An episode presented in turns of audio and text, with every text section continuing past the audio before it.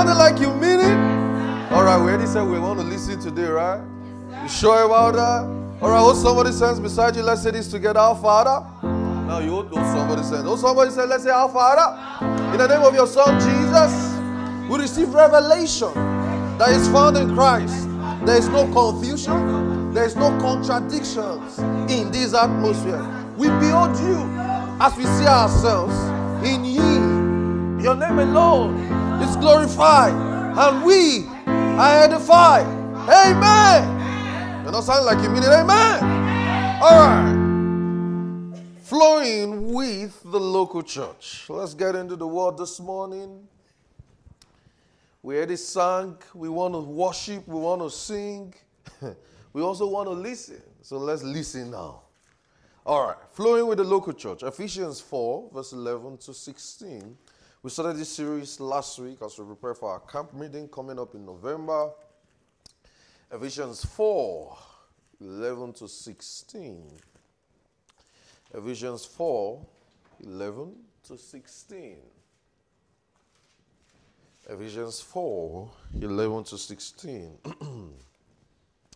he says, He gave some apostles and some prophets, some evangelists, and some pastors and teachers for the perfecting of the saints, for the work of the ministry, for the edifying of the body of Christ, till we all come in the unity of the faith and of the knowledge of the Son of God unto a perfect man, unto the measure of the stature of the fullness of Christ.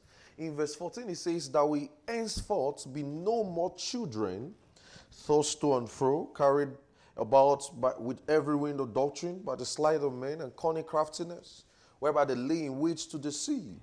But speaking the truth in love, we may grow up into him in all things, which is the head, even Christ, and as is from whom the whole bodily fitly joined together and compacted that by that which every joint supplieth, according to the effectual working in the measure of every part, make it increase of the body unto the edifying of itself in love. Hallelujah. Amen. So we, we started looking at something last week. We said the local church is the gathering of believers within a locality or a a place and we said there is a leader, there is a shepherd. I would say the function of the local church is given to nourish and to feed the believer. And we said in salvation, the first thing a believer needs in salvation is that you introduce them to the local church because that is where they grow, that is where they are fed, that's where they are taught God's word. So a local church that doesn't place premium on teaching God's word isn't said to be doing the right thing because that is how you are fed. Because you see in this text we just read, it says he gave some apostles, prophets, pastors, teachers for one reason. So the work of a pastor, why I'm here this morning, is for one reason. Look at it in yourself in the scriptures in verse 12. It says, For the perfecting of the saints for the work of the ministry till we all come to the unity of the faith. Look at in verse 14. It says, So that you are not henceforth tossed, to and fro, carried with every wind of doctrine. Every wind of doctrine, you mean they said this in this place, you run there. They said this in that place, you run there. They said this, you run there. One YouTube preacher said this, you run there. One Facebook preacher said this, you run there. One Instagram preacher said this, you run there. He says that you are no more henceforth tossed to and fro, carried with every wind of doctrine by the sleight of men and cunning craftiness, whereby they lay in wait to deceive. And I'm teaching this this morning because we live in a generation that don't understand this. It seems like a lot of the older, older generation seems to understand what it means to be consistently put in a place in a local church. But today, in our world, because of the social media world we live in, you can be in church today, and in the afternoon, you have another service you are going to go and watch online. That doesn't make sense because it doesn't, it shows that you, are, you don't understand the work of the local church. Because God's plan for the believer is that he will be nourished, he will be fed. God's plan for the church is that you will be nourished, you will be fed God's word. Because there is just one thing. Look at in First Peter 2, verse 2. I want you to go there. First Peter 2, verse 2. First Peter 2 2. So a believer needs to understand why is in the local church or why did you come here this morning? You know, why are you seated in the service this morning? Is it just another ritual of, okay, I just got to be in church this morning before they say, ah, I did not come to church. Oh. Look at First Peter 2 2. Look at what he says. He says, as newborn babes, he says what? Desire the sincere milk of the word. That what? That they may grow thereby. So, what makes you grow as a believer? That thing we call spiritual growth, that I am growing spiritually as a believer, is that I am fed the word. Are you getting what I'm saying? Is that I am fed the word. Look at how Peter, look at how Paul put it in, in First Corinthians. Go to First Corinthians 3. When issues happen in First Corinthians 3, look at what he told them in 1 Corinthians 3, verse 1, I expect you to be there. 1 Corinthians 3, verse 1. 1 Corinthians 3, verse 1. Oh, boy, you're going to open Bible today. Well, that's why you're in church. To be fed. Amen. All right, look at 1 Corinthians 3, verse 1. Because I, I tell believers, uh, and, I, and I don't mean any shade of this. I, I really don't mean it. I'm not trying to be shade to throw any shade at anybody. But I tell believers, I say, if you don't go to church with your Bible, you are a candidate for deceit. Then the pastor can say whatever he wants to say and get away with it because he knows you are not going to check it. Are you getting what I'm saying? Because he knows that you are not, you didn't come to, with the church with your Bible to follow through with him.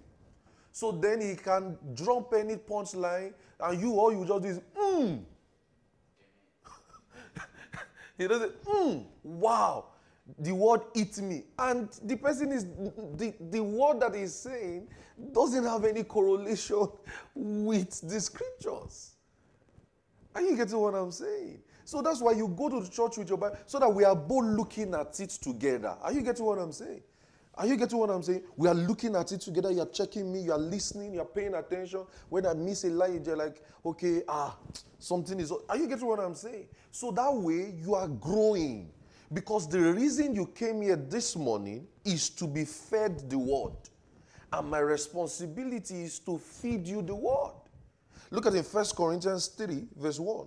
Look at what happened. It says, I, brethren, could not speak unto you as unto spiritual but as unto carnal, even as unto babes in Christ. For I fed you with milk and not with meat. For hitherto you were not able to bear it, neither are ye now able. In that says, For ye are yet carnal. Because you are not able to bear the word. A lot of people, they can't even sit down. Some people say the attention span is 10 minutes. But the attention span in watching a movie in series is not 10 minutes.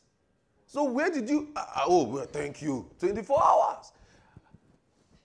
I remember the first time I watched How to Get Away with Murder.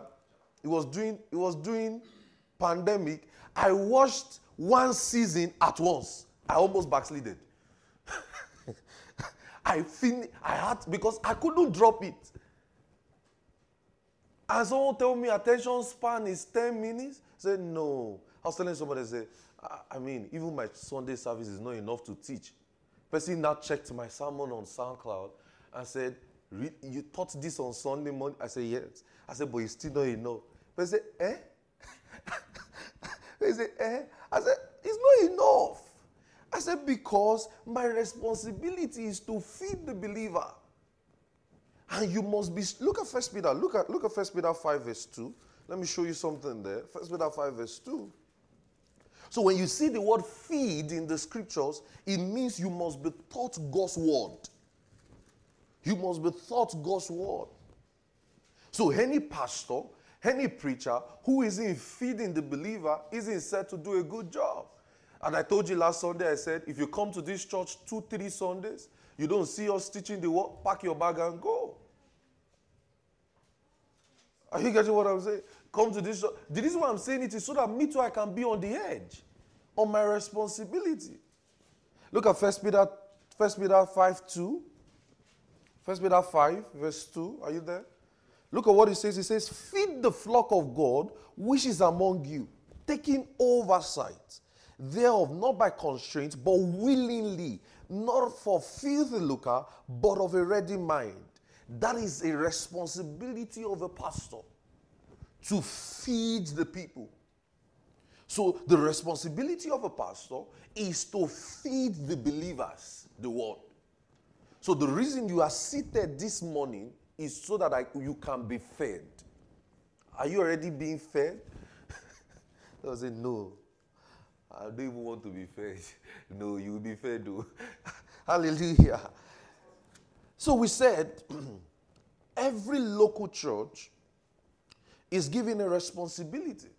And I said, a pastor on Instagram can't pastor you.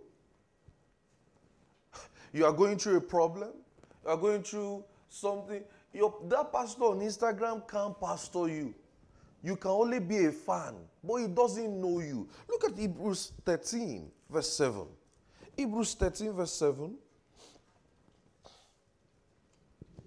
And let's see verse 7. Let's, let's look just because of our time. Let's go to verse 17. Then you see pastors come to us and say, just a short word. I mean, that means they don't really want to feed you properly. How would, how would you say just a short word so that we just we don't waste time? But we waste time on other things, but we don't waste time on the short word. No, the responsibility is that you are well fed. Look at in Hebrews 13, verse 17. It says, Obey them that have rule over you. Submit yourselves for the wash or the wash for your souls, as they must give account, that they must do it with joy and not with grief, for that is unprofitable to you. Now we ask you a question. Who is going to give account of you on the last day? The pastor on Instagram who doesn't know you? The pastor on TikTok who doesn't know you? The pastor on Facebook or YouTube who doesn't know you? Is that the person? Who, so, do you know that everybody is going to stand? I'm going to stand as the pastor of Supernatural Community Church. People are going to be on my back and God will ask me, Oh, what of this brother? I'll say, Well, um, God, you know, I tried my best. I tried. God will say, okay, that's fine. Do you hear what your pastor said? Or what you who you claimed to be your pastor said? then you were looking at the pastor on Instagram on the last day and you're wondering, ah, Pastor, Pastor, I followed you. The pastor said, ah, I did not know you. You were not part of the people I was praying about. You are not part of the people I'm praying for. Because the pastor will only pray for those and feed those he sees physically. That's the, that's the delusion people have. He's going to pray, put his attention, put his mind on people he sees. And this thing has to be taught to our generation because we seem, because of the social media world, we seem not to understand it anymore. Now you see people sit down at home and say, I'm enjoying service. How did you enjoy a service by sitting at home? You can't be blessed okay, I'm a Manchester United fan, and I love and I would to God that one day I will go to Manchester Old Trafford to watch a game. But if I go to Old Trafford to watch a game, it can't be like how I watched it on TV. I don't even know what I'm talking about. Because there is that feeling of being in the game. So we, we keep getting ourselves deceived in our world today, and these things has to be taught. Now I know that this might be paining you somehow, but that's the essence of why you came today, so that you can hear the truth. No pastor cares for people who doesn't come to church. That's the truth. No pastor really will put attention or pray for those who doesn't come to church. So if you keep saying you are following a pastor online, you are tapping from his grace online, you are deceiving yourself. You need a local church, a physical assembly. You need to fellowship with believers. It is God ordained instruction. God ordained instruction that we all gather together as one family and fellowship together. Look at Hebrews 10, verse 25. Or let's start from verse 24. Hebrews 10, verse 24 to 25. Hebrews 10, verse 24 to 25. So tell your neighbor, say you need a local church. So who is your pastor? Ask your neighbor, who is your pastor? You know, so if you cannot answer that kind of question, that means the pastor must be somebody you see, right? You receive from, right? Who feeds you, right? Right? I mean, I've seen people who are in a local church and they are sending money to a pastor they've never seen before. Then you'll be wondering why, why are they there? Why are you now coming to church? That's mixing the hawks with the corn. That's how Paul called it. Look at Hebrews 10, verse 24. He says, Let us consider one another to provoke unto love and to good works. Not forsaking. Let's read it together. Let's want to go to verse 25. Selves together, as the manner of some is, but exhorting one another, so much the more as ye see the day approaching. He says, not forsaking the assembling of ourselves together.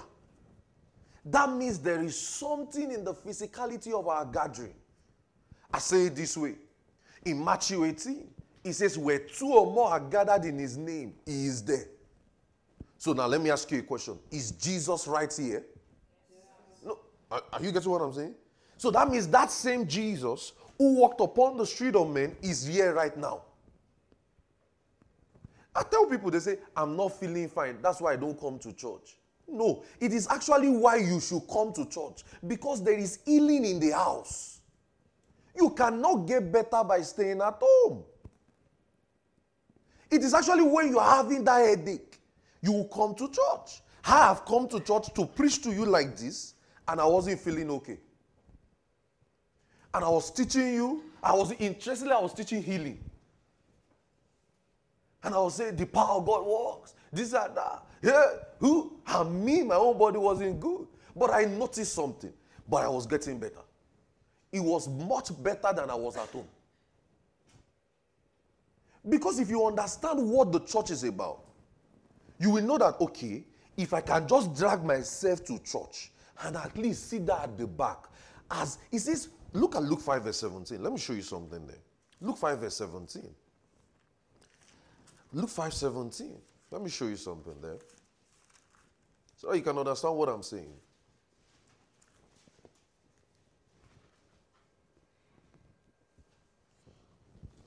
In verse 17, Luke 5, verse 17, are you there? I'll wait for you.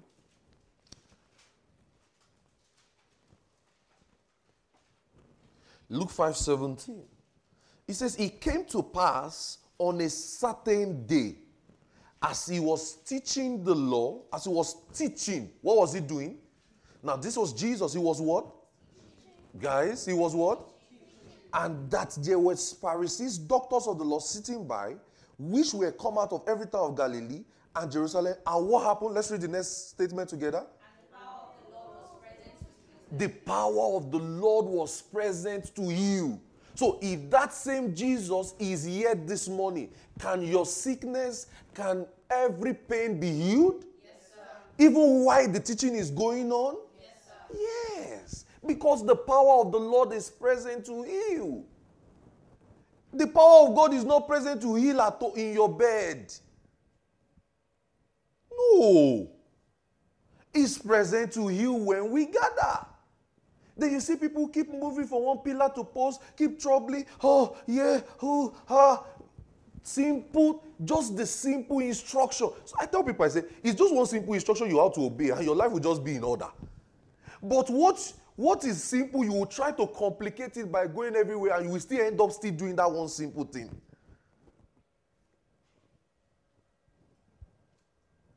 So you need to be planted in a local church.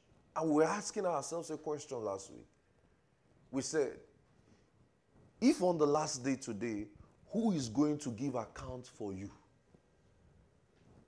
The pastor on Instagram, he doesn't know you. On YouTube, nope. Facebook, nope. He doesn't know you. It's where you are planted, your cell leaders, people who brought you to church this morning. Those are people that will walk with you, help you, make sure that you are growing, feeding on the word, stand with you. Those are the people that will speak for you. It says that they may do it with joy and not with grief. So ask your neighbor, is your being here today a joy or with grief?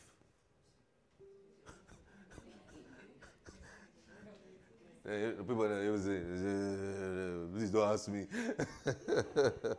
I know, I understand, it's cool. So, the primary role of a pastor is to feed the flock. And the primary role of the local church is to supply nourishment for its growth. So, you need to be planted. Tell your neighbor, say, you need to be planted. You're not sounding like you mean it? You need to be planted. So, we said, in a local church, what is your responsibility? And I said a local church is as strong as its nourishment. So I'll get into what I want to share today, and it's just taking a tangent from what I don't know if I'm gonna finish it this morning, but we'll continue again on Sunday. There's no rush because we are here.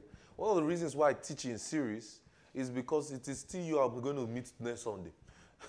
so there's no rush. I'm not trying to rush my sermon. That's what I, I heard that from a preacher some years ago. He said, Why are you rush? Why are you saying you want to give them short word to rush? Are they not coming back next Sunday? And that changed my mindset. So that's why you see every of, every, every of our studies always in series. We take our time, we address the questions properly, look through it. There's no rush. We are all here. Hallelujah. Amen. Because we are going to be, be we are going to be fed the word. Amen. So the whole body contributes its share. And we said the body is made to nourish itself. So I will say, so I'll say this. The growth and the nutrition of a local church is in all its members. Now, this look like a sermon you, you are wondering, why is pastor teaching this? Well, because you have to know. We live in a time and world where the social media world has spoiled, has spoiled so many things or is creating a, a devilish alternative to things. So you need to be really taught what the local church is all about. So all the members are supposed to partake in how the local church is being built up. If one person is just doing all the job, you are not going to be blessed. If I was the one who cleaned the church this morning, opened the door this morning, sent a text message, or picked everybody this morning, played the keyboard, led the prayer. You know, the reason why I sang this morning is because the choirs did not do well. Yes. They did not practice. That is why I led the worship this morning. Yeah. So let's let's face ourselves. We are, in, we are a family. We can talk to ourselves now, right? Yes, Guys, uh, share your neighbor. Say we are a family. So we're having a family discussion this morning. No, put tell your neighbor. Say we are having a family discussion. If you are joining us for the first time, welcome to our family. Oh. we are having a family discussion as a church this morning. The reason why I led worship is because the choirs did not rehearse. So let them cover their face. They didn't rehearse. They didn't come on time early this morning. So the pastor has to lead worship. But didn't I try? But imagine I've saved my voice to just preach. Hallelujah. we're, having a, we're having a family discussion now. Are, are you getting what I'm saying? So I can tell you what is going on. So you not just come and say, why did the pastor lead worship? It's because the choir did not. In fact, the, one of the choir came at 10. One of the choir came at after 10. Should the choir member be coming when pray, opening prayer started? Tell me, family. Tell me. Uh, uh, why, you know, why are you people not talking? Only one person. Oh, because you are scared that you will come for you, I mean. We're having a family discussion. So there's no, I'm not trying to offend anybody. We're just having, we're just trying to correct ourselves. Are you getting what I'm saying? Uh, because sometimes the truth needs to be taught. Mm, the truth needs to be taught. so a strong church is a church that is being fed the word and they are receptive to the word. So a church is as strong as what it feeds on. What are you feeding on in this church? Tr- we try our best by the power of God. We make sure that every believer is being taught God's word. You are being trained to preach, being trained to pray. Just why you prayed this morning, I think for quite some minutes. People say it's too long. It's not too long. It's a training. You are being trained to pray because a believer must have a good prayer life. So it is not, it's not that we are trying to punish you and say, oh, this is laborious. No, you must be. So how would you pray when you get home? When circumstances of life eat you down, how are you going to pray? You are being taught from the opening prayer, okay, this is how I pray. I pray in tongues, and the prayers are being led. How you get to what I'm saying? Because that is how the believer is being fed. That is fellowship. We sang together, we worshiped together. Now we are studying the word. You are, you are receiving, you are being fed the word. We'll teach you how to evangelize here. We'll teach you how to, you know, heal the sick. We have a series like that, how to minister and receive healing, such that you can see how to heal the sick. We teach you everything by the power of God. So the function of a church is seen in how the believers are built to maturity. So our gathering together serves the purpose for us being built up. Now look at 1 Corinthians 14, verse 26. Let's go there. I want to show you something there. 1 Corinthians 14, 26. As we prepare for camp meeting. 1 Corinthians 14, 26. It says, Are you there? 1 Corinthians 14 26. So every gathering of a believer is supposed to have one purpose for edification. Look at verse 26. Let's read it together. One, two, ready, go. I'll wait for you, everybody. If you are there, say amen. amen. Uh, if you are there, say wait for me. Okay. I wanted to say if you are not there. If you are, if you are not there, say wait for me. Okay, nobody. All right, let's read together. First Corinthians 14 26. It says, when ye come together, look at that. Wait, wait. Let's read it again. Every one of you had a what? A psalm, had a what? A doctrine, had a what? So have we have we spoken in tongues this morning? Have we had a psalm by singing? Okay. Had a doctrine, is that what we're doing gradually? All right. He said, at a what? A revelation had an interpretation. We're going to study this uh, revelation interpretation in the course of this series. It now says, Let all things be what? So that means the purpose of why we are here this morning is for what? Edification. For us to be edified. So everything we do in the believers' gathering is for edification. So the purpose of our gathering is for us to gather and make us better. So the word edification there in the Greek is from the Greek word oikodomio. Oikodomio means to build, to promote, to promote the growth of another, to build, to promote the growth of another for the profiting. So that is every service you come for in this church must be for one purpose to build, right? For edification, to promote the growth, to promote the service of another. So that means if I'm in the sanitation department, cleaning the church, am I building? Because I'm trying to make people everywhere welcome for people to sit down, right? Are you getting what I'm saying? Or if I'm in the technical thing, I'm trying to make sure all the sounds, everything is well turned on, discussed, done properly so that it will be done, right? Right, guys? Oh, yeah. Because it's for the edification. So every service should make the believer stronger and better. That is why when Sister Joy was leading us in prayer this morning, she said that when we come together, we didn't come for just coming sake. She said, We came so that we may receive, we can be better, and we can be blessed, such that our life will not remain the same. So when people tell you, so that my life will not remain the same after the service, it is because your coming together is for a purpose. Say, my coming to church this morning, is for me to be better, is for me to be stronger. Good. All right, look at it. First Corinthians 11. Let's see what happened in the church. First Corinthians 11 17. Now, I'll give you a background story of the church of Corinth. The Corinth people were known for division. Corinth people had so many pastors in their church. They had the YouTube pastor, the Instagram pastor, the TikTok pastor, one pastor per, per, YouTube, per, per even Snapchat pastor. In fact, was all pastor. they have pastor for everything, so they were divided. That's why you see in the earlier chapter, Paul said, Follow me. He had to stop all of their all of their division. But look at something in 1 Corinthians 11, verse 17. Let's see verse 17. Are you there? If you are just say amen. If you are there, say wait. If you are not there, say wait for me. Okay, please, I'll wait for you. But please let us not wait to eternity.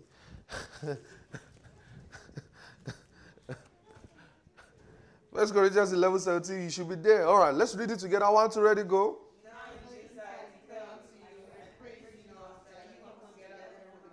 No, you missed it too. You say for the better. That's not what it says. It says not for the better, but what? so these guys, in their own coming to church, they were not coming for the better at all.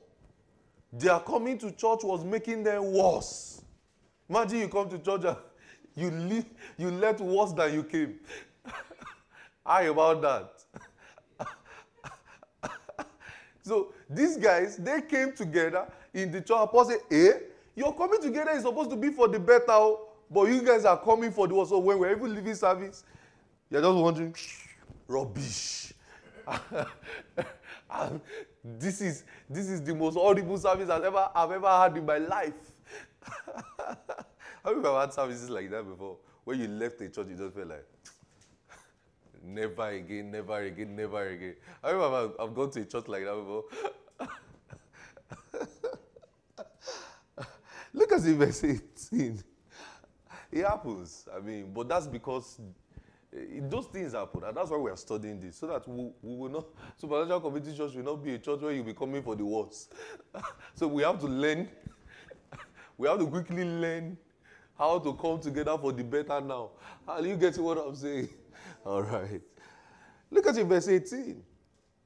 It says, For first of all, when ye come together in the church, I hear there be divisions among you, and I partly believe it. Paul was in disbelief, like, hey, I don't believe that's what's happening. He said, I partly believe it. because some people come together for division. And we said edifying means to promote the growth of another, right? So you see that edification and division is opposites, is two words apart. And a local assembly that is divided cannot build anything. When we have people, when people have a unity of purpose, it will be difficult for God to even intervene. When we all have unity of purpose, if all of you gang up together today, say, I say, this pastor will deal with him. There's nothing I can do. May he not happen in Jesus' name.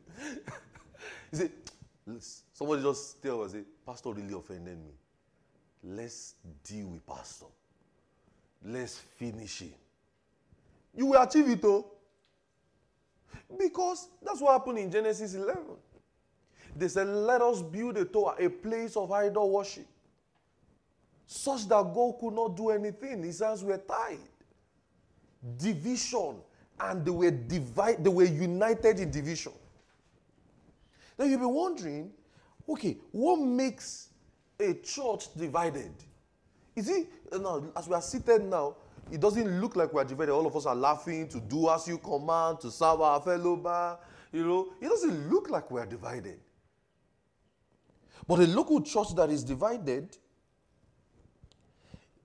is can build anything.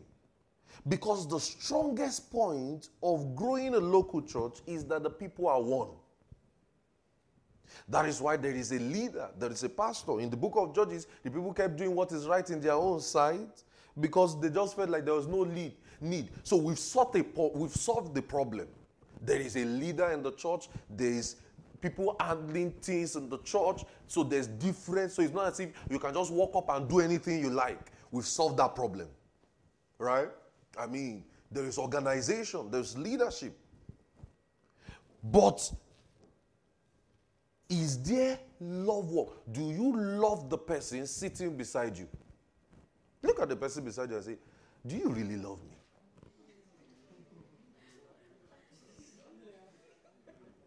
Now, see, everywhere was quiet. Ask your neighbor now, Do you really love me? Eh. Sister Joy, look at us. No, you, you, guys, you guys are crazy. Eh? So, what's the response? What's the response? Now, so that means, now that means, now, okay, let's do something. Let's, let, let, let's do something. You know, we, I said today we're having a family discussion, right? Okay. There's a proverb in my language. They said, they say, when your friend is eating insect and you do not advise your friend, the day the insect will come to pest, they said, oh, both of you will not sleep together. because both of you will both be awake to be chasing the insects away. I don't know if you get what I just said. Okay. Now that means I asked you a question. I said, ask your neighbor, do you really love me? Now, so that means if you love the person sitting beside you, what are you going to do to edify the person? What did we say edification is? To build, right? To promote what? The growth of what? Another, right? Okay. So that means the Corinthian church were responsible for their problems.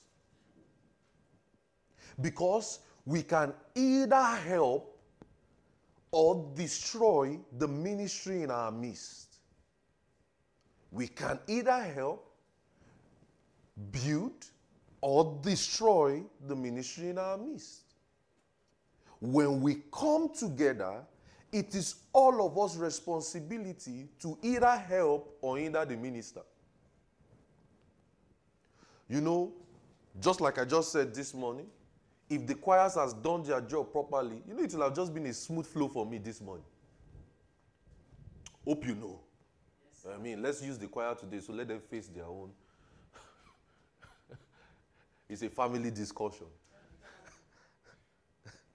So that means if every member of the local church plays a major role or plays their role well, we will all be built up.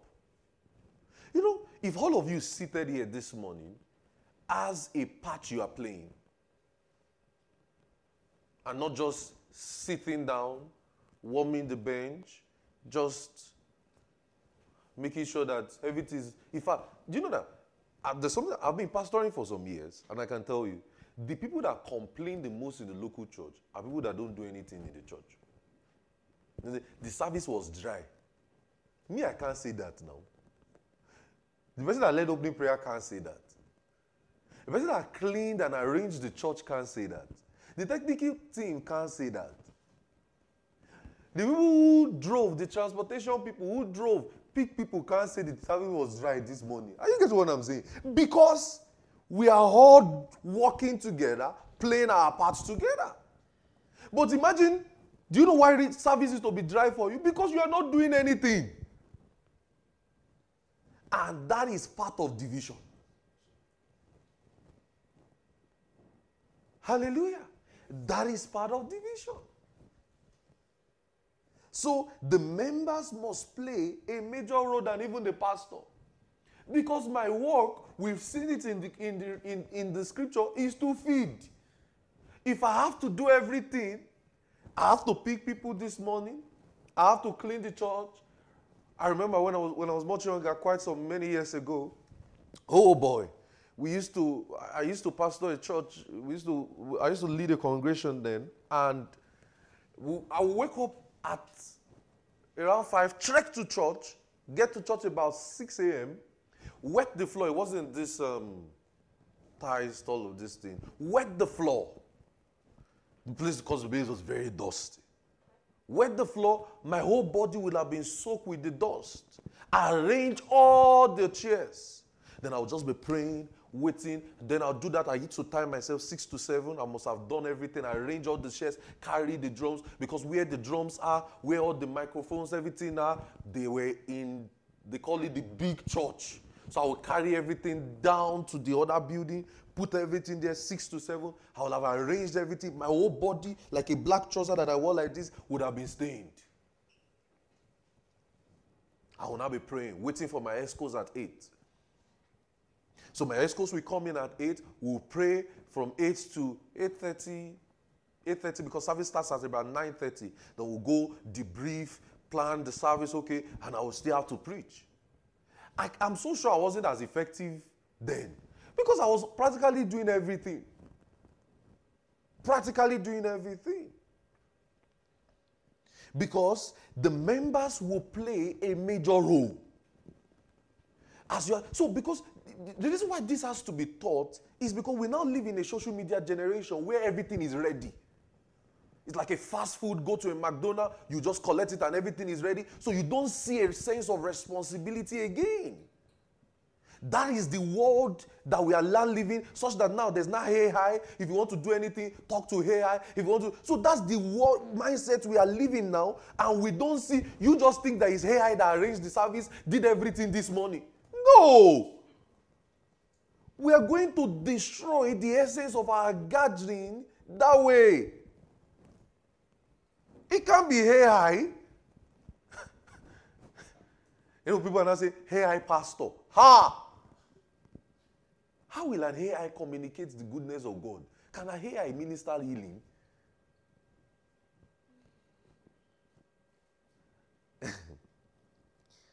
so, the so that means a pastor plays a major role because he is the one feeding, but the pastor can only feed united hearts. And we are just looking at united hearts. That is, people who are ready because it doesn't matter how studious, how prayed up the pastor is, if the hearts of the people are not united, oh boy, there's nothing that will happen. The pastor will just keep growing spiritually. The members will keep going. If you sit today now in church and say, and say, I will not take notes, I will not open my Bible, I am not ready to listen, I just want to be sitting there and just warm the bench. You know, you will not grow. Me, I will keep growing, but you will be at fault because you need somebody to nourish you. You can't do it alone. That life of, oh, I just want to be isolated, I want to do it alone, that's not what is in scripture. So, right from Genesis, it has been God's plan that men will gather. In fact, even in Genesis 3, 4, he says it's not good for man to be alone. God said it. Now, you will take it into marriage context, but that's not what he's talking about, really. It's just showing you that the isolation of man is not God's way. He said, I just want to be at home, sit down in my service, then you go to the toilet and sit down and still be watching the phone, and you say you're a service. you see that you are not even bathed, you just you are covered up with a blanket, and you just open your phone and say, Wow, glory. Pastor, you teaching good. and you say you're a service. That's division. The parts are not playing their role. Every part is not playing their role. Now we're having camp meeting. Camp meeting is coming. Some people they don't even want to care whatever the church is doing for camp meeting. How they just they will even tell you, "I'm not coming," as if you are trying to do them a favor. I'm not coming. It's not my meeting. Ah, ah, your church is having camp meeting. You say, "No, I'm not coming." People will set up the meeting. People are flying down from different parts of the of the country to the to the meeting. You are in Rochester. You are lying down, covered up with a blanket. Say, is there a live stream? I don't know why. We so live in a generation. I remember when I posted meeting, everybody kept asking, is there going to be live stream? And I asked, and I responded to somebody in inbox because that one is closer. I said, where do you live? Person said, ah, I live in Boston. I said, okay. I said, so Boston is six hours away. I said, I know people who are coming about eight, nine hours away. But say, oh, I will be there. I said, better. I said, better. Why is it that the first thing in our generation is the next thing is, will it be streamed live? You can't get the substance of a meeting by watching it online. It's not possible. It is called spiritual gathering, not a physical gathering. You can't get the sub. Just imagine how we prayed this morning, how we worshipped, we thanked God. How do you, how does somebody want to catch that atmosphere online? Know, there was an atmosphere as we worshiped this morning. How does somebody online want to catch that atmosphere? No, tell me. Teach me how, the, it is done then you'll be robbing yourself, cheating yourself up. Then things will now get difficult for you. You will now come running, Pastor, Pastor, problem, problem. Then I'll tell you, sister, brother, church, church. That's what I tell people. I say, this thing you are saying, I've taught it as a message. People come and ask me, Pastor, I'm going through this. I just tell them, go on SoundCloud. The day I was teaching it, where were you? I remember, I remember when we taught dealing with anxiety. I can't count how many people who have reached out to me and told me that message. Oh, he helped me, he blessed me in this city. Oh. And I'm wondering, the day I taught it, where were you? Now you have problem. I would not say go and listen to you, and I say, oh wow. So you now eventually did that same thing you missed. Are you getting what I'm saying? You know, we are still having a family discussion. Tell your neighbor, say, we are still having a family discussion. Ah,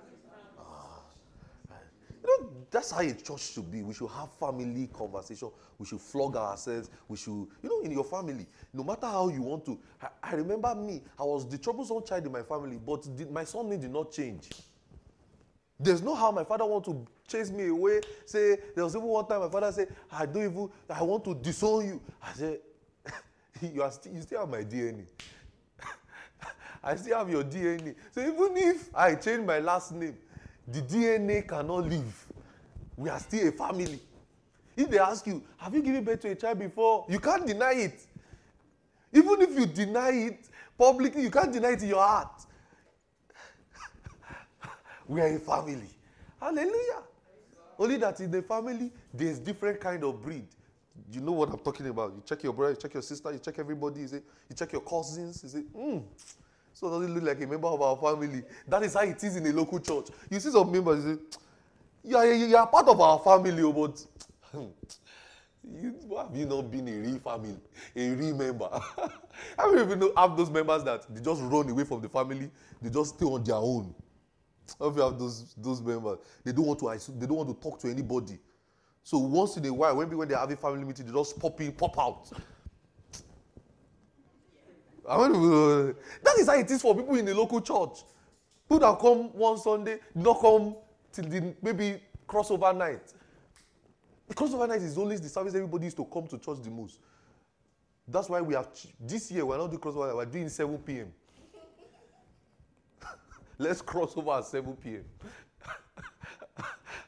they say, Oh, I want to just worship God into the new year because I, I want to believe how to believe for 2024.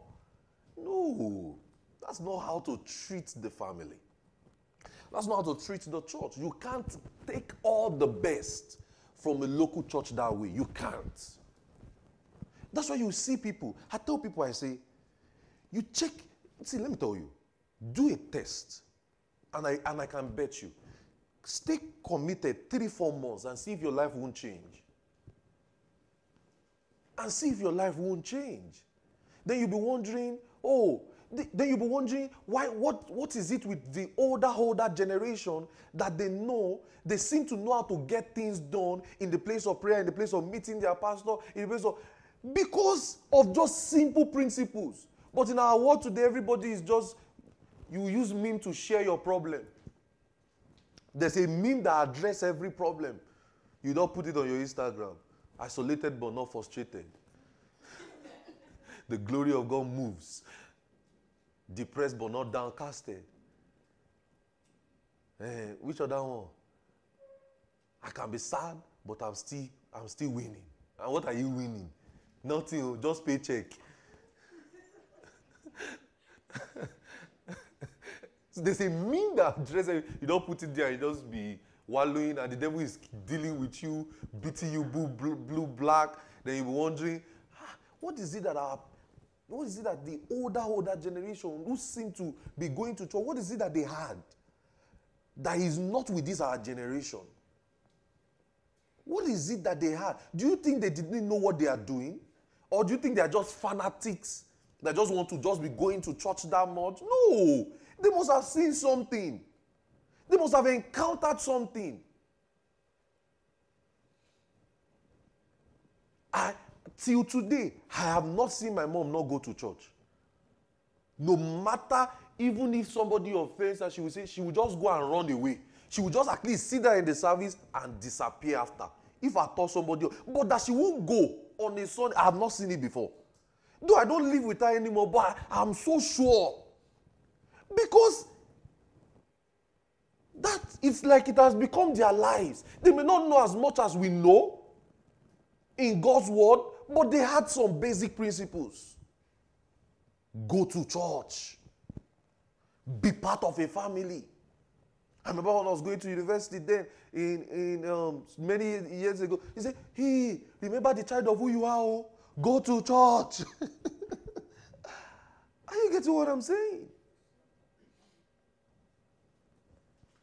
So if everybody decide to do whatever they like, the church will enter a chaos. If you just decide now, as I'm teaching, to just stand up and say, Pastor, shut up. You know, division has happened in the church. the reason why you are seated now just listening is because we are orderly. It's so that there will be no division. Or just imagine somebody just stood, stand up now and go and offer the speaker. That's what was happening in Corinthian church. Oh. As the pastor is just preaching, I have a tongue and interpretation. I have a psalm. Pastor, step aside. That's what they were doing in the church. Have you seen a church have a good pastor but, the, but terrible members before? I've been around for a while. I've been, I mean, I've been doing this job for quite some years now. I can tell you, I can tell you stories. that you see a good pastor, but when you look at a church member, it doesn't reflect. You wonder, ah, you are, you are really going to that church? Ah, you, and you probably know the sermon and the doctrine or what they preach. That's like, ah, how does it relate?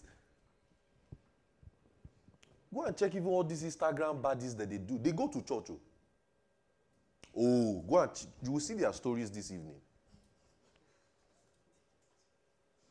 Oh, don't you know? Ah, we are all in the social media world. Don't we are having a family discussion now. I'm on Instagram as much as you're on Instagram. So I see I see everything. Today is Sunday. They will put a recap of how the worship session moved. And they will position themselves how they worship God. But tomorrow, watch their story. Still slaying.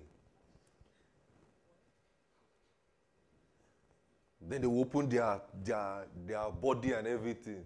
Then you're wondering, ah, but you say you go to this church. How? That's because they, they, do, they are probably not involved. You know, no true member of a local church will be involved because will say, sister. Somebody will just tell and say, brother. Oh. Are, you, are you getting what I'm saying?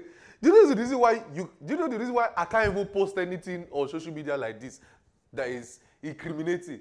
You will just somebody will put pastor. You know that's the end of my ministry. So that means if you are involved it will also put your life in check. Because somebody will just say bro ah ah sister cover up. But there's nobody that they are accountable to in the local church who is watching over their souls. We read it in hebrews 13 right? It says watch over your souls for them will give account. There is nobody They are following all the pastors on social media. That's why they, it seems like lives, people are in shambles, and yet they call themselves Christians. But if it was you now, somebody would just text you and say, Sister, something, you take it down. And you, even if you are not happy, but at least a sense of decency has come.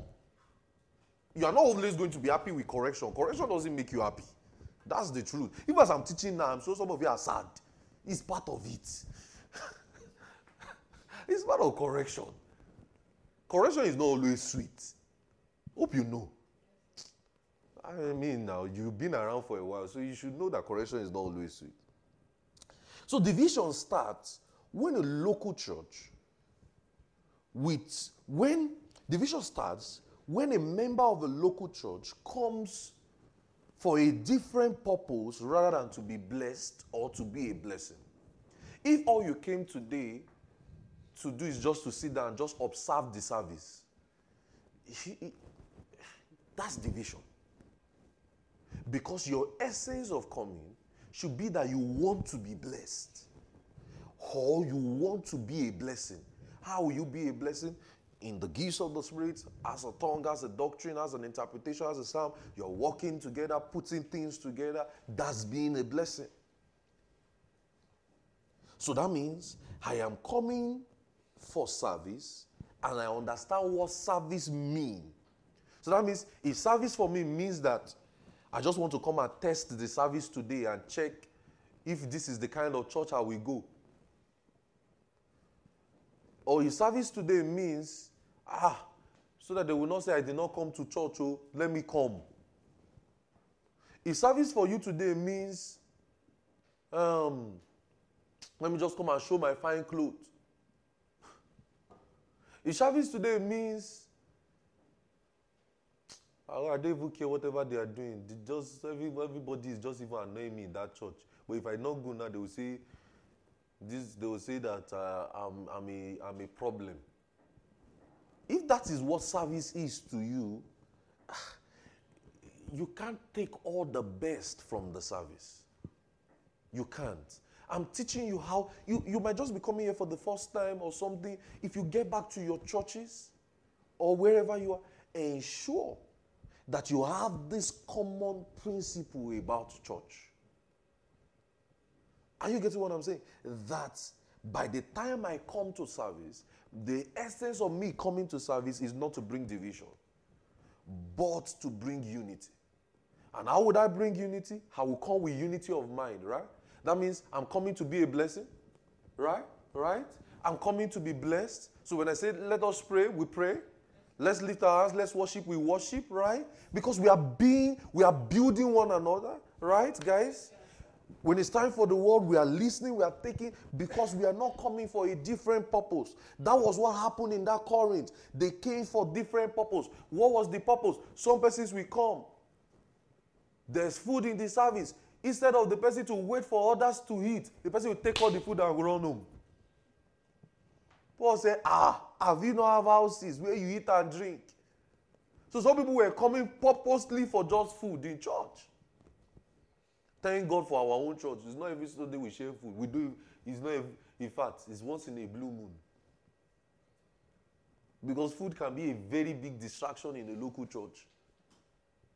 Because some people they say, hey, there's rice on Sunday. I'm coming. That's not why you should come to church. I remember one church like that. They started serving rice every Sunday. Everybody kept coming. The pastor, I thought I told somebody, I said, the pastor is being deceived. They are not coming for the word. They are coming, everybody is coming to eat rice. everybody is coming to eat. So you see everybody fill up the service, but not because they want to listen to the word. They are just wanting be fast, attention spam. As they just be fast. Wait, and you know, so much will have been walking around and the food will have been smelling, you know, wondering, hey God. so as they say, brethren, let's just pray over the food. You're like, thank you, Lord, thank you, Lord. That's not why you come to church. So when we allow our minds focus on the real reasons why we gather, it will help us to come. It will help us to be blessed. So why do we gather? We gather for our edification, right? Right? We said that, right? Edification means to build up, to promote the growth of one another, right? Can we also say you gather so that you can be fed the word? Can we also say you gather so that you can be blessed and be a blessing? So ask yourself, ask your neighbor, are you a blessing to someone in this service. No, you guys are quiet.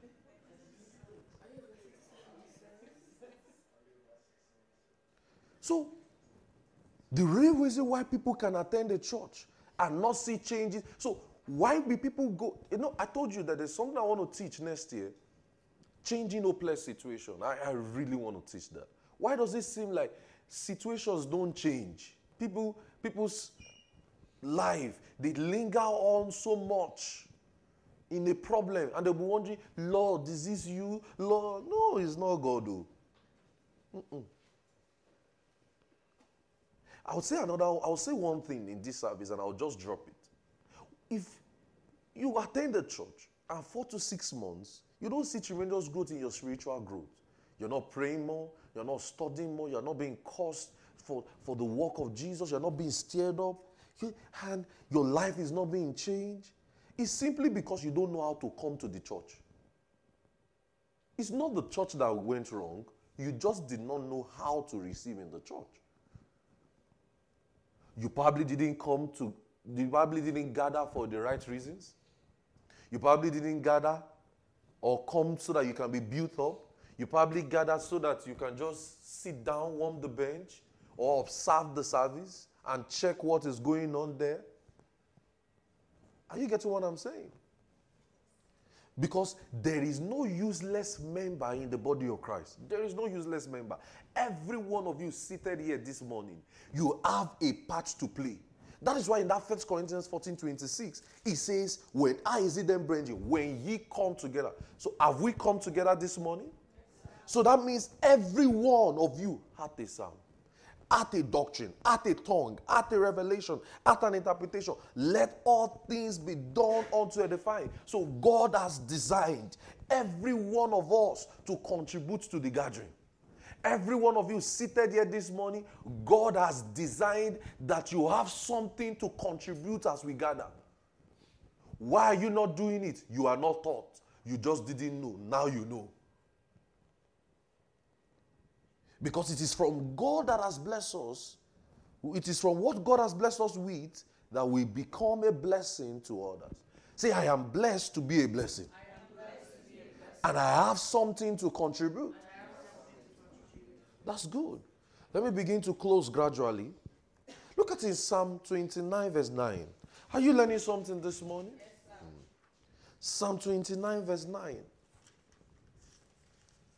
Let's start approaching gradually as we begin to put a check on this, I will continue this next week. We said flowing with the local church or flowing with the Spirit in a local church. Look at it first. Look at Psalm 29, verse 9. Are we having a family conversation? Are we sure? All right. It says, The voice of the Lord maketh the hinds to calve and discovereth the forest. It says, In his temple Psalm 29, verse 9. It says, In his temple, everyone speak what? Glory. Everyone speaks of his glory. Is this did he say some people? Did he say some people? It says everyone speaks of his glory. Everyone gives expression, gives forth his glory. His temple is a prophetic language of the church in this narrative. So that means Everyone has something to contribute. Say, I have the expression of God's glory, to bless the church. I am not a useless member. No, not sound like you mean it? So there is no disadvantaged member. Everyone speaks of his glory. Everyone. So, what is my responsibility? The responsibility of a pastor is to teach that every member can do their part. So that means, as I, as I, as I begin to put things to proper um, thing, is that everyone does his part because the body edifies itself. We are called the body of Christ. In fact, even scientifically, I think there's something that say the body nourishes itself. Is that is that right scientifically or bi- biologically? I mean, it's the hands that, that feeds the mouth now. So it's not something else that uh, but biologically people, science people, whatever. whatever with you people, with you people that are science. So all of us are responsible to create the kind of atmospheres we have in our meeting. All of us. So that means if we want to turn this place now to a disco party, hope you know we can. Do you know? Do you know we can? I will just take the pulpit away, put it somewhere, take the chairs away, turn off the light into a red light. I mean, how they do it? I don't know. I've not been there before. how they do it? And we just play one music. We have speakers. And we start dancing. Right? If we want to turn this place to a restaurant, hope you know we can. We'll just put table within the chairs and we'll be having a good time. Plus a background music. We'll be flowing. Right? But if we want to turn this place to an atmosphere of healing, can we do it?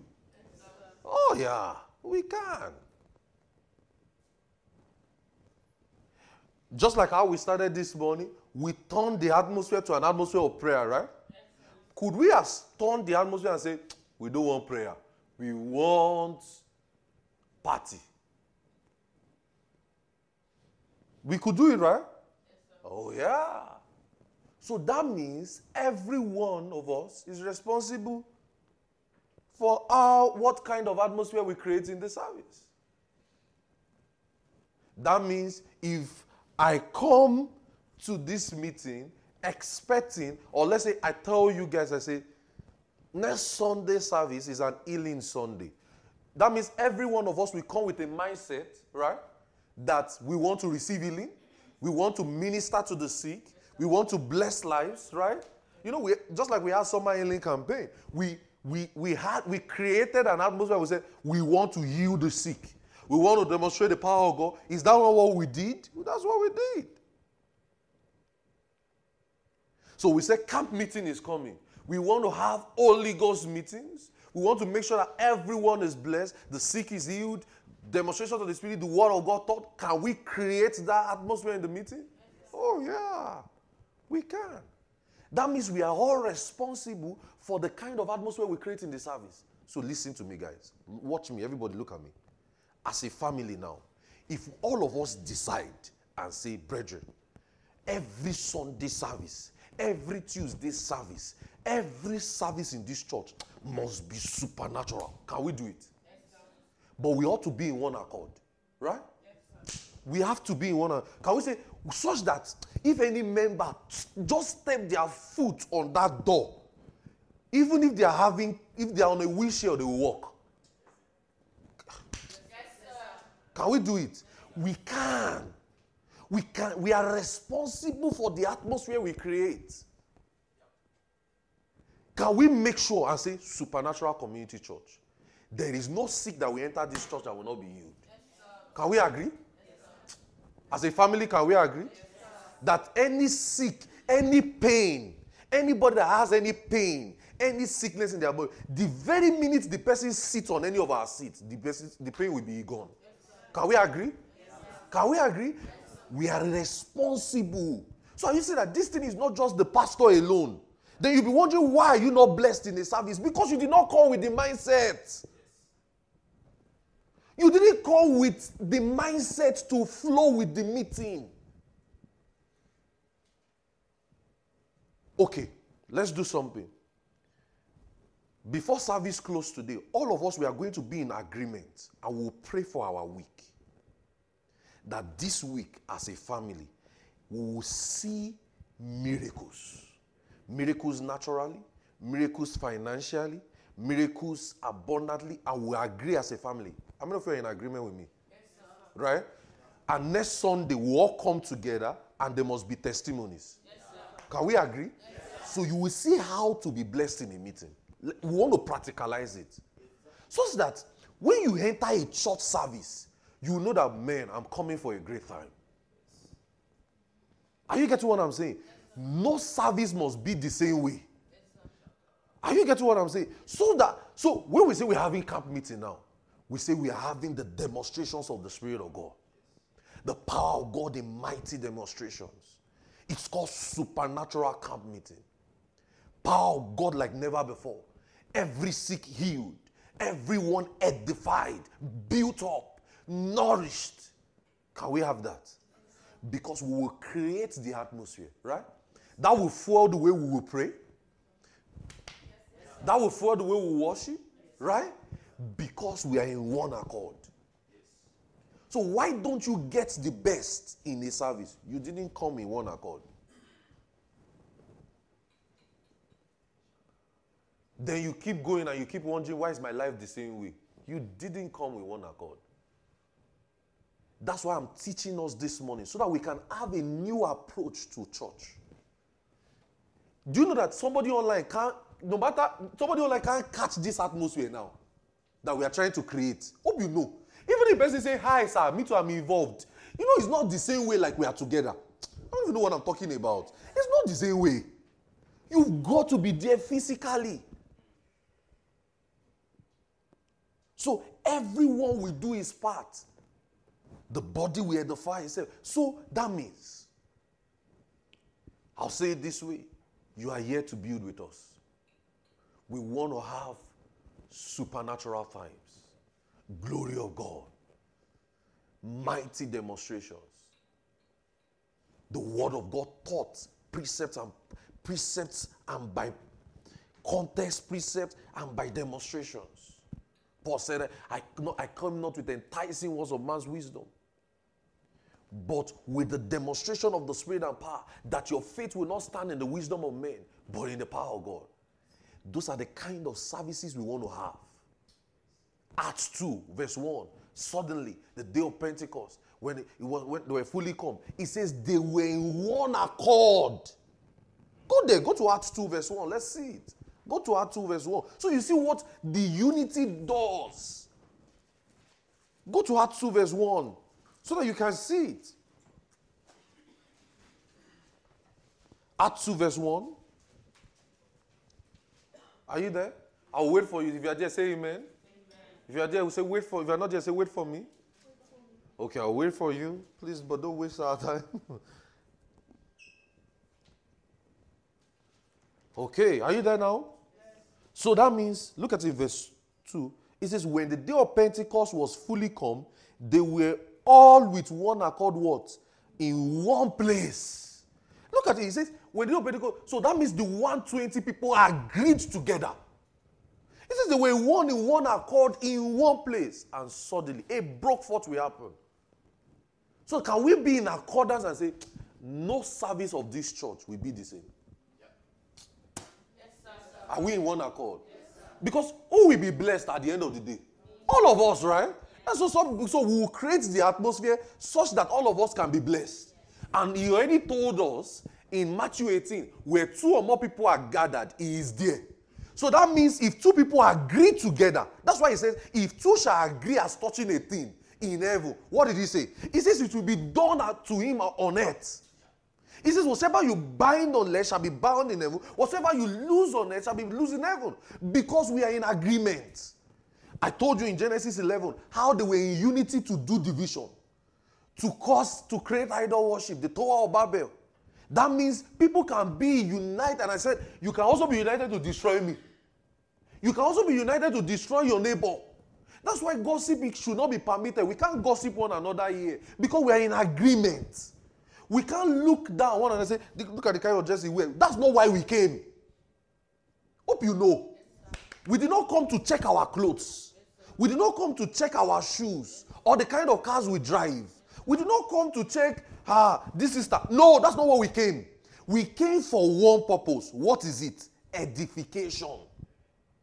So when we are in a meeting like this, what should be on everybody's mind? Edification. What did we say it is for? To build, to promote, right? That is why we are here. That is how to get the best from a meeting. He says they were in one accord.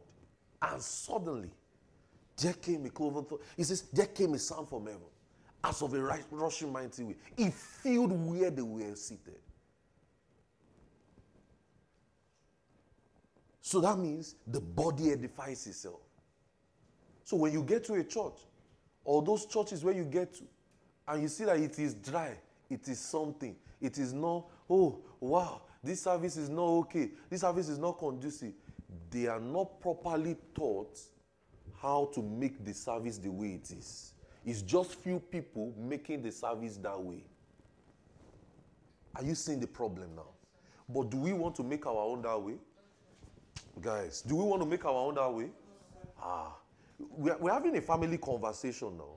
So we are trying to build our family to be better, right? So that when we come to church next Sunday now or Tuesday evening service, we can say, brethren, we are here for what, what purpose? Edification. So everybody can be what? Blessed, right? Everybody can receive, right? Everybody can be built up, right? Right? We're creating the atmosphere. We are coming for what purpose? Edification. So that means I'm here to take care of you as much as you are here to take care of me. So it means it is every man's job to flow with the Spirit of God. Play for me, I close. So if there is an atmosphere of love, we will create it. If there is an atmosphere of strife and division, we created it. That's why Paul told them in 1 Corinthians 11, say, I hear there be envy and strife among you. Because they created that atmosphere. Are you getting what I'm saying? So that means if there is an atmosphere of the power of God, who created it? Who created it? You're not answering me. We created it. So if there is an atmosphere of prayer, who created it? Do you know why we pray in service? We are creating the atmosphere we want. We are creating an atmosphere of the Spirit of God to flow. Let me tell you, if you go to a place where they don't pray, run away. Oh. Are you hearing what I'm saying? Run away. Prayer is the only way. There's that old song. They say Jesus started with prayer and ended with prayer. Even God came down as a man to pray. So you never get tired of prayer. That is how we make things happen. Prayer is God's mechanism to make things happen. So it is not a one man's job. A local church is not a one man's job. Every one of us should be responsible. So I ask you a question. As you came to service this morning, I'm sure you are being blessed by what I'm teaching. But are you a blessing to somebody? Are you a blessing to somebody? Because one of the danger of a local church is that the pastor is the only one praying. Yes, I pray for every one of you. Oh, I do including all the workers in this church, workers in training, if there's anything we do the most is to pray for you. 90% of all our prayers is you. But don't you know it will be good if you two are also praying for somebody else too? And as people are praying for you too, you're also praying for somebody else. Who are you also praying for?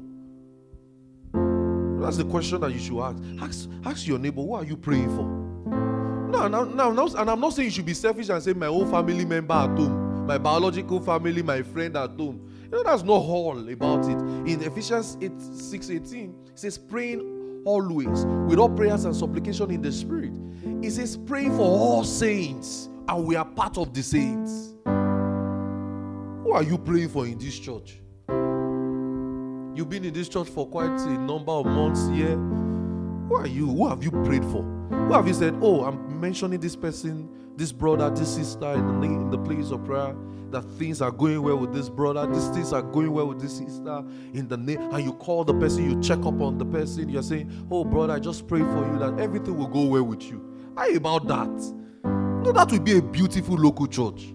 So that we're in unity. We're in one. Some of you don't even know the names of people around you. Some of you have seen every day. You say, Hi, how far? How are you? You don't have their number. You and you want to pray for them. Hallelujah. So if there's an atmosphere, that's why one of the things we do, we all pray together. Some will say, prayer meeting is not for me. How will prayer meeting not be for you? Prayer meeting is as important as the Sunday service.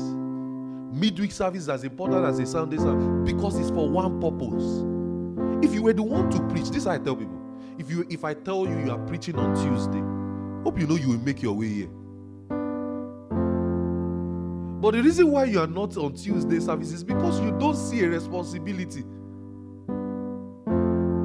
You don't see a responsibility. If I tell you you are the one that will open the door of the church, we put the key in your hand, hope you know you will come, you will find every means to come.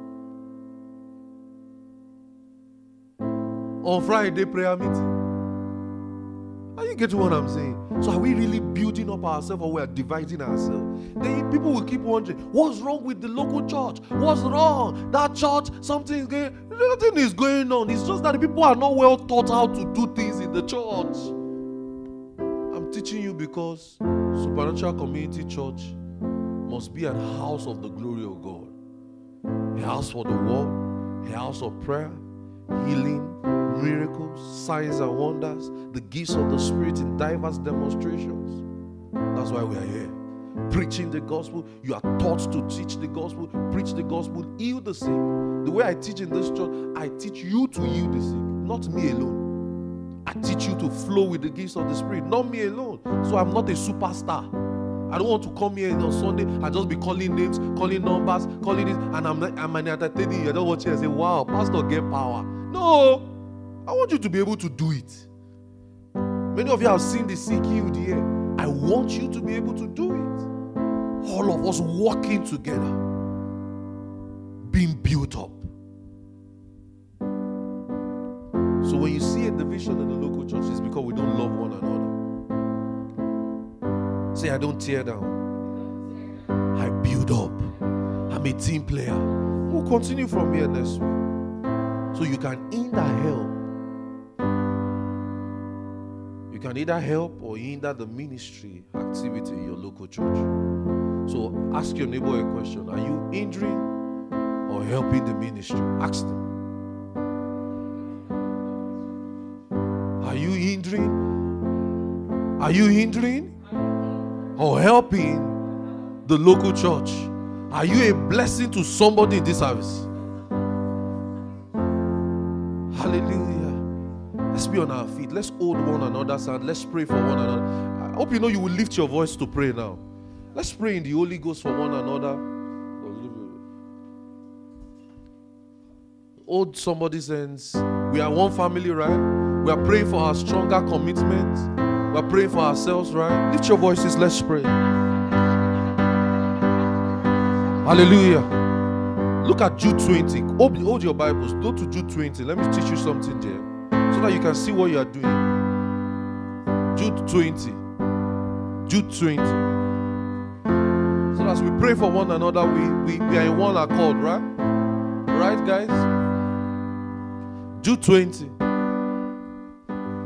Are you there? Jude 20. You can share Bibles now because we are family now. Jude 20. Jude. Jude is before Revelation. Are you there? What did he say? He says, Be ye beloved, building up yourself. What? And what? Praying in the Holy Ghost.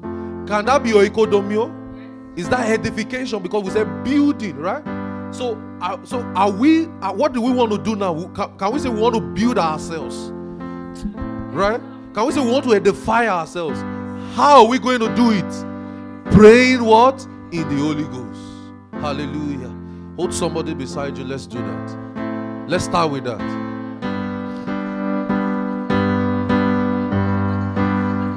You are praying for that person.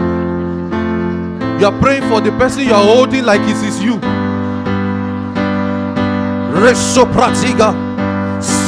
Paroshe bele de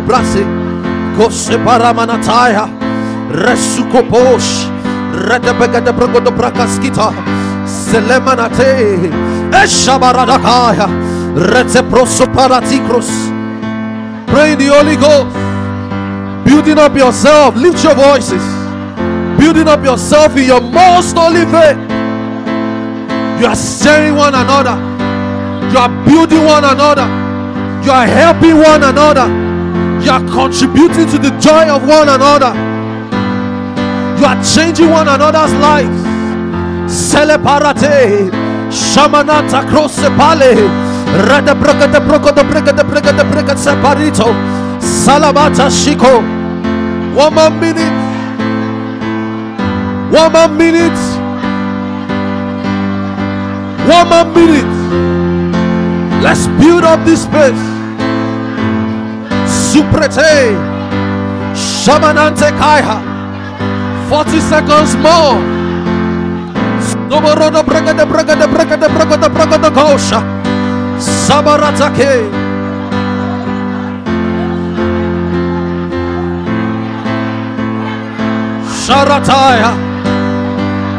Hallelujah.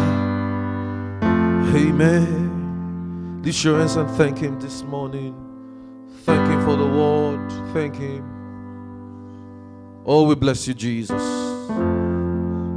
Thank you for what you've heard this morning. Thank you because you are you are much better.